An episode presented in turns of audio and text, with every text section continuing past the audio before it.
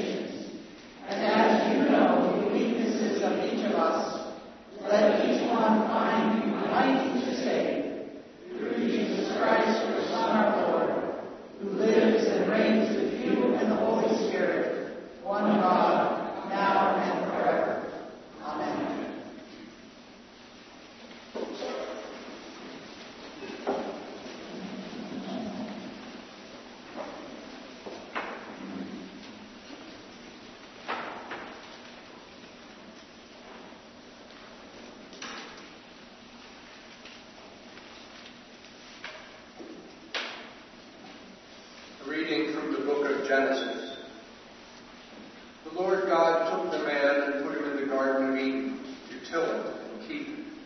And the Lord God commanded the man, You may freely eat of every tree of the garden, but of the tree of the knowledge of good and evil you shall not eat, for in the day that you eat of it you shall die. Now the serpent was more crafty than any other wild animal that the Lord God had made. He said to the woman, Did God say you shall not eat from any tree in the garden? The woman said to the serpent, We may eat of the fruit of the trees in the garden. But God said, You shall not eat of the fruit of the tree that is in the middle of the garden, nor shall you touch it, for you shall die. But the serpent said to the woman, You will not die. For God knows that when you eat of it, your eyes will be opened, and you will be like God, knowing good and evil. So when the woman saw that the tree was good for food, and that it was a delight to the eyes, and that the tree was to be desired to make one wise, she took of its fruit and ate. And she also gave some to her husband who was with her, and he ate. Then the eyes of both were opened, and they knew that they were naked. And they sewed fig leaves together and made loincloths for themselves. The word of the Lord.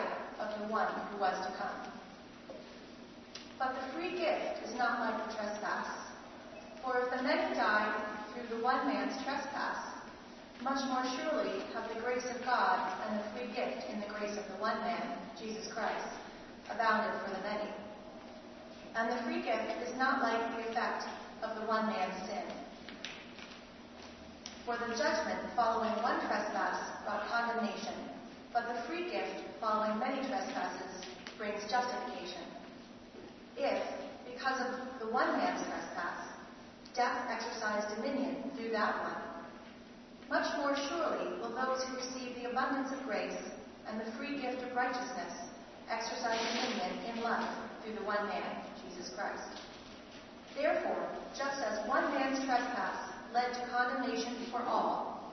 So one man's act of righteousness leads to justification and life for all. For just as the one man's disobedience, the many were made sinners, so by one man's obedience, the many will be made righteous. The word of God.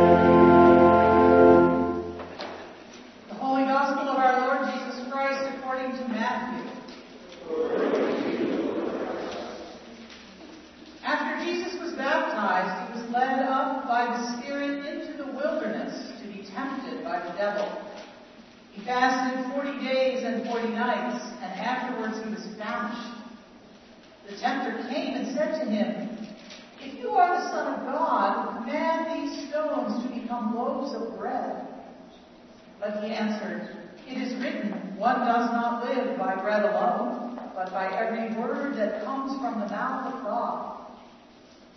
Then the devil took him to the holy city and placed him on the pinnacle of the temple, saying to him, If you are the Son of God, throw yourself down, for it is written, He will command His angels concerning you, and on their hands they will bear you up, so that you will not dash your foot against a stone. Jesus said to him, Again it is written, Do not put the Lord your God to the test. Again the devil took him to a very high mountain and showed him all the kingdoms of the world and their splendor. And he said to him, All these I will give you if you will fall down and worship me. Jesus said to him, Away with you, Satan, for it is written, Worship the Lord your God and serve only him. Then the devil left him, and suddenly angels came and waited on him. The Gospel of the Lord.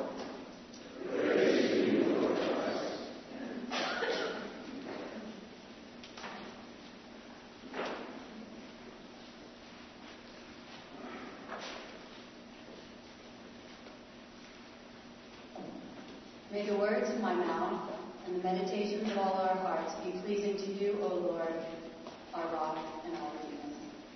Amen.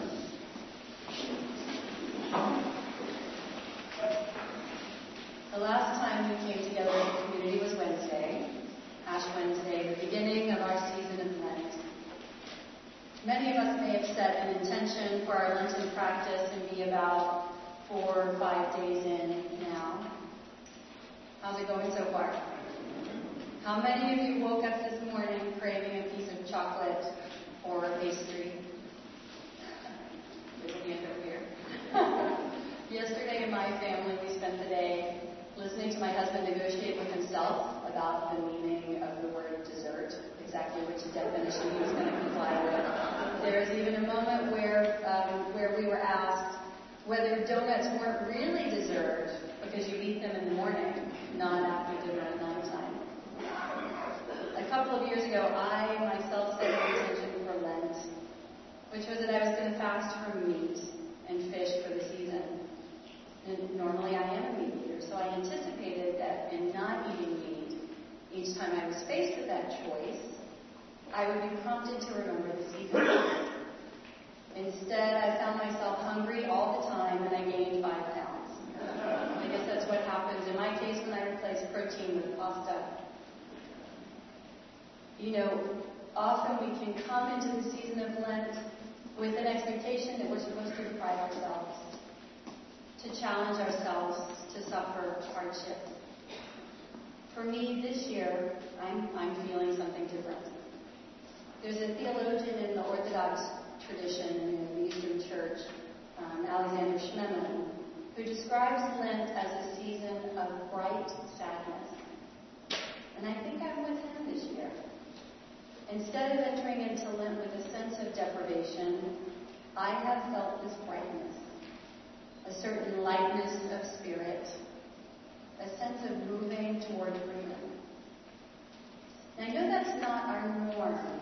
There is a somberness to Lent, a posture of humility as we prepare to walk with Jesus to the cross, as we try to remove the distractions from our lives and focus on repentance, turning from the things that are inconsistent with our desire to deepen our relationship with God. Our tradition has been shaped by wisdom over the centuries to point us towards Jesus' mission of honoring the dignity of every human, of building the reign of God and fighting for justice for all, particularly the marginalized and the forgotten. A mission that led inexorably to his death.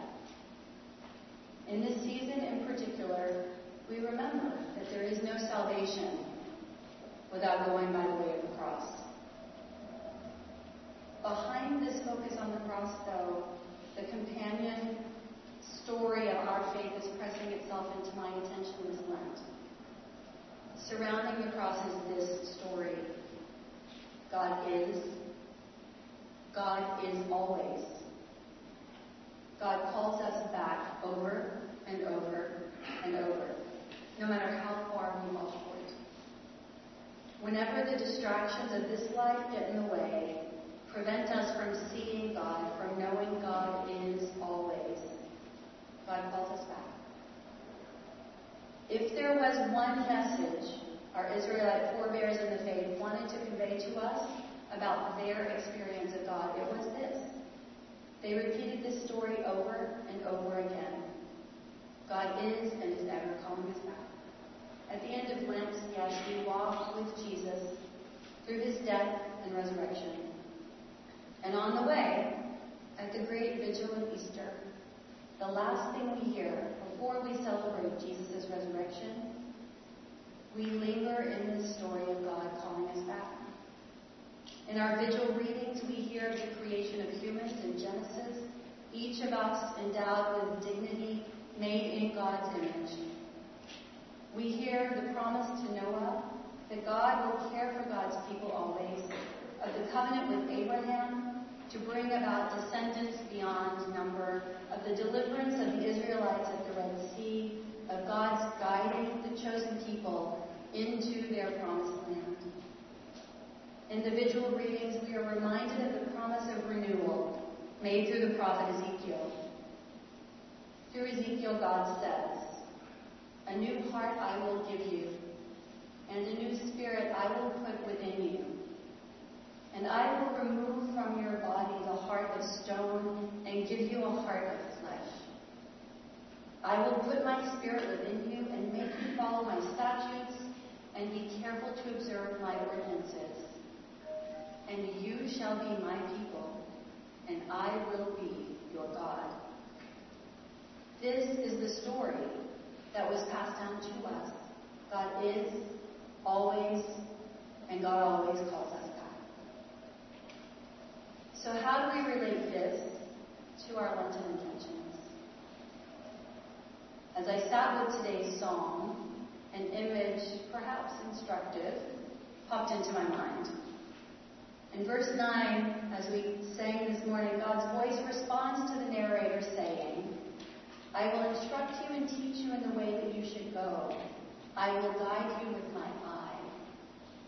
Don't be like a horse or a mule, which have no understanding, and who must be fitted with a bit and a bridle to understand the path that is best for them. So this passage, for me, brought to mind my dog Juno. For nine years, Juno has been my constant companion, and if I do say so myself, she is an excellent dog. When we go for walks in the woods, she runs circles around me, covering at least four times as much distance as I do, even though we walk on the same path. But even in her movement, Juno has a built-in sense of connection with me. She never goes more than 20 or 30 feet ahead on the path without stopping, turning, and seeing that I signal for her that it's okay to go ahead. She is in sync with me, attuned to my presence, unless, of course, we come across a bunny or a squirrel, and then all bets are off. But unlike the horse and the mule our psalmist sings about, which have no understanding and must be fitted with bit and bridle, Juno is alert to my presence and can be guided by my eye. In this way, to me, Juno illustrates the promise of Lent. This year, Lent feels less like deprivation or a constraint against which I chafe, and more like an invitation. An invitation to move toward freedom in God, an invitation to remove my own version of squirrels and bunnies, the things that distract me from seeing God, an invitation to be drawn into love. A mentor of mine often reminds me of the words of Archbishop Desmond Tutu, who's fond of saying, There is nothing we can do to make God love us anymore, and there is nothing we can do to make God love us any less. All we can do this season is ask for the grace to remove our own distractions and move toward the freedom that God offers each of us. And the rest? The rest will follow. Whatever your Lenten intention or practice, in these 40 days, as with Jesus when he was tempted in the wilderness, may the angels come and attend to us. May we become more and more aware that God is always inviting us deeper into the heart of God. Amen.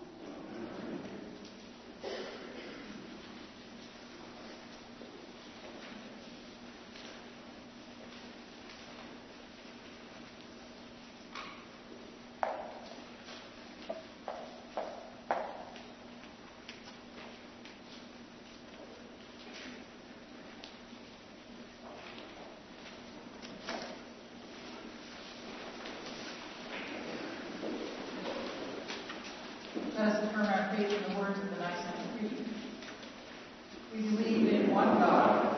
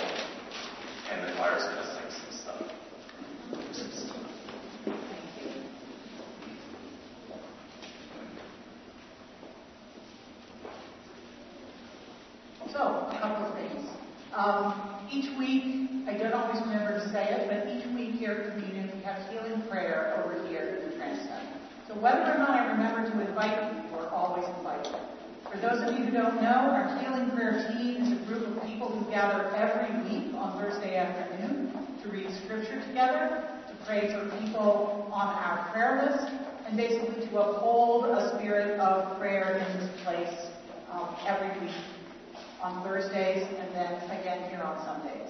So the invitation on Sunday is to come and pray either for needs you have for yourself or for the world or for someone you know. Um, we pray together with a prayer partner. Someone will be there to pray with you because we have been promised, as we know, that whenever two or three are gathered in Jesus' name name, He is there in the midst of them. So come and pray with these wonderful prayer partners who are praying for you each and every week. And this is the chance to do it together with them. Let's see. Lots of announcements. Read them. That would be helpful. Um, also, we did get, uh, Bill talked about the Evensong that's happening tonight, the choral Evensong at 5 o'clock. We did manage to get into the Concord Journal, which is a miracle, because it's very hard to make that happen. And Chris Maselski's picture is up on the front page in the corner. It doesn't say anything about Trinity or anything about Evensong, but Chris's picture is there. So, um, so tiny steps. But anyway, please do come. It's a wonderful, uh, wonderful service in our tradition and uh, beautiful music to uh, to be prayerful in. It's, it's, an opportunity just sit and, um, and, and take in that, that wonderful love and grace that Tammy referred to in her sermon. And finally, I wanted to say something today so that you all know that um, myself and your lay leadership and the staff have been researching over the last couple of weeks what our appropriate response to the flu season and now with the, uh, the coronavirus ought to be. Um, there are responses from our diocese, from other dioceses I've been reading, and other congregations trying to decide how we can best live in community, be together in love, and also do what we can to care for one another around these issues of germs. So I'm going to, I haven't written it yet. I'm going to write something this week. It'll come out um, in an e-blast to you with all of the links to all of the things that you can look at, the CDC, um, um, various links about taking, uh, taking, drinking from the cup, all of those kinds of things. So I'm not going to tell you all the gory details, but that will come out in writing. But for purposes of today, this is the Cliff Notes version. When we offer the peace to one another, you do not have to shake hands.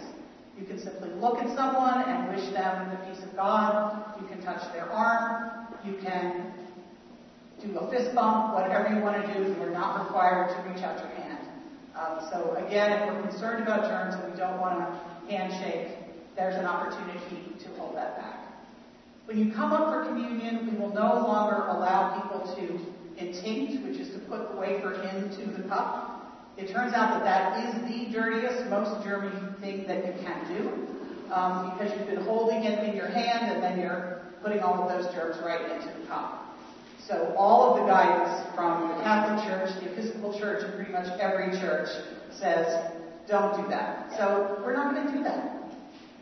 So your options are to drink from the cup, which is safer and cleaner because our very skilled LEMs take the purificator and they wipe both the inside and the outside of the rim of the silver chalice and then they turn it.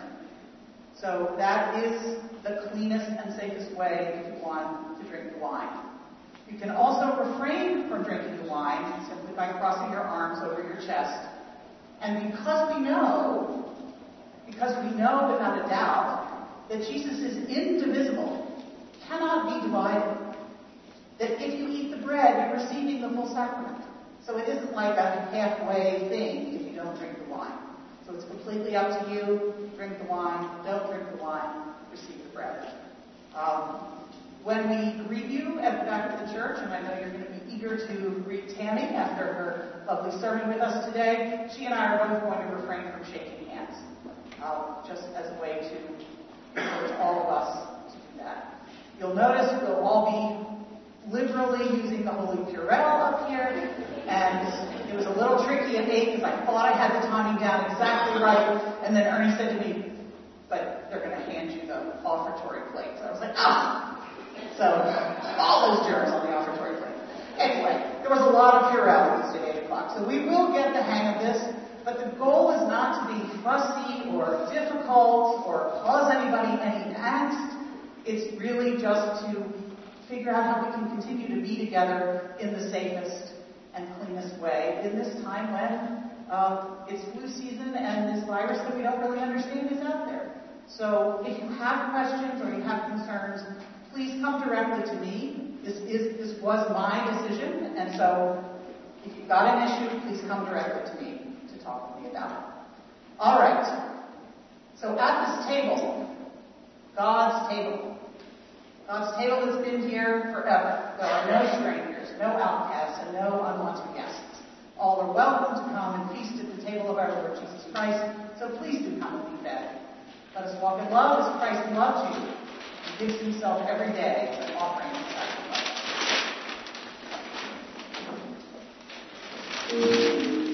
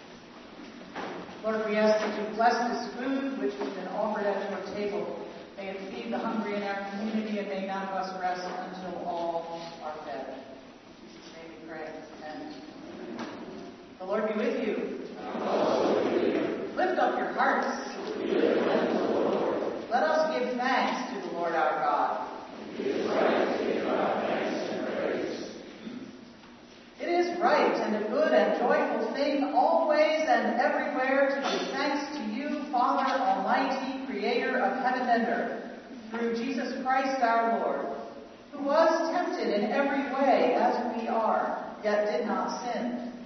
By his grace we are able to triumph over every evil and to live no longer for ourselves alone, but for him who died for us and rose again. Therefore we praise you, joining our voices with angels and archangels and with all the company of heaven, who forever sing this hymn to proclaim the glory of your name.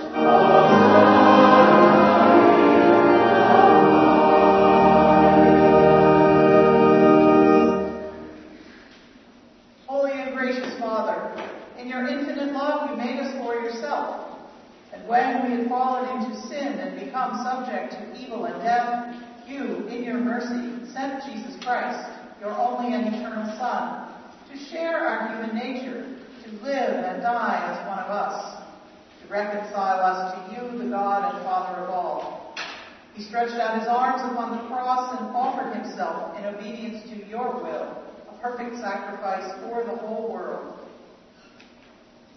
On the night he was handed over to suffering and death, our Lord Jesus Christ took bread. And when he had given thanks, he gave it to them and said, Our Lord Jesus Christ took bread. And when he had given thanks to you, he broke it and gave it to his disciples and said, Take, eat. This is my body which is given for you. Do this for the remembrance of me. After supper, he took a cup of wine, and when he had given thanks, he gave it to them and said, Drink this, all of you. This is my blood of the new covenant, which is shed for you and for many for the forgiveness of sins. Whenever you drink it, do this for the remembrance of me. Therefore, we proclaim the mystery of faith. Christ has died. Christ is risen. Christ will come again.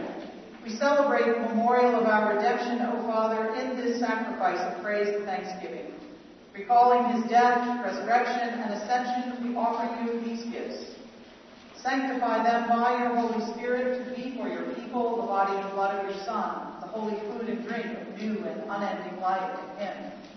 Sanctify us also, that we may faithfully receive this holy sacrament and serve you in unity, constancy, and peace. And at the last day, bring us with all your saints into the joy of your eternal kingdom. All this we ask through your Son, Jesus Christ. By him and with him and in him, in the unity of the Holy Spirit, all honor and glory is yours, Almighty Father, now and forever.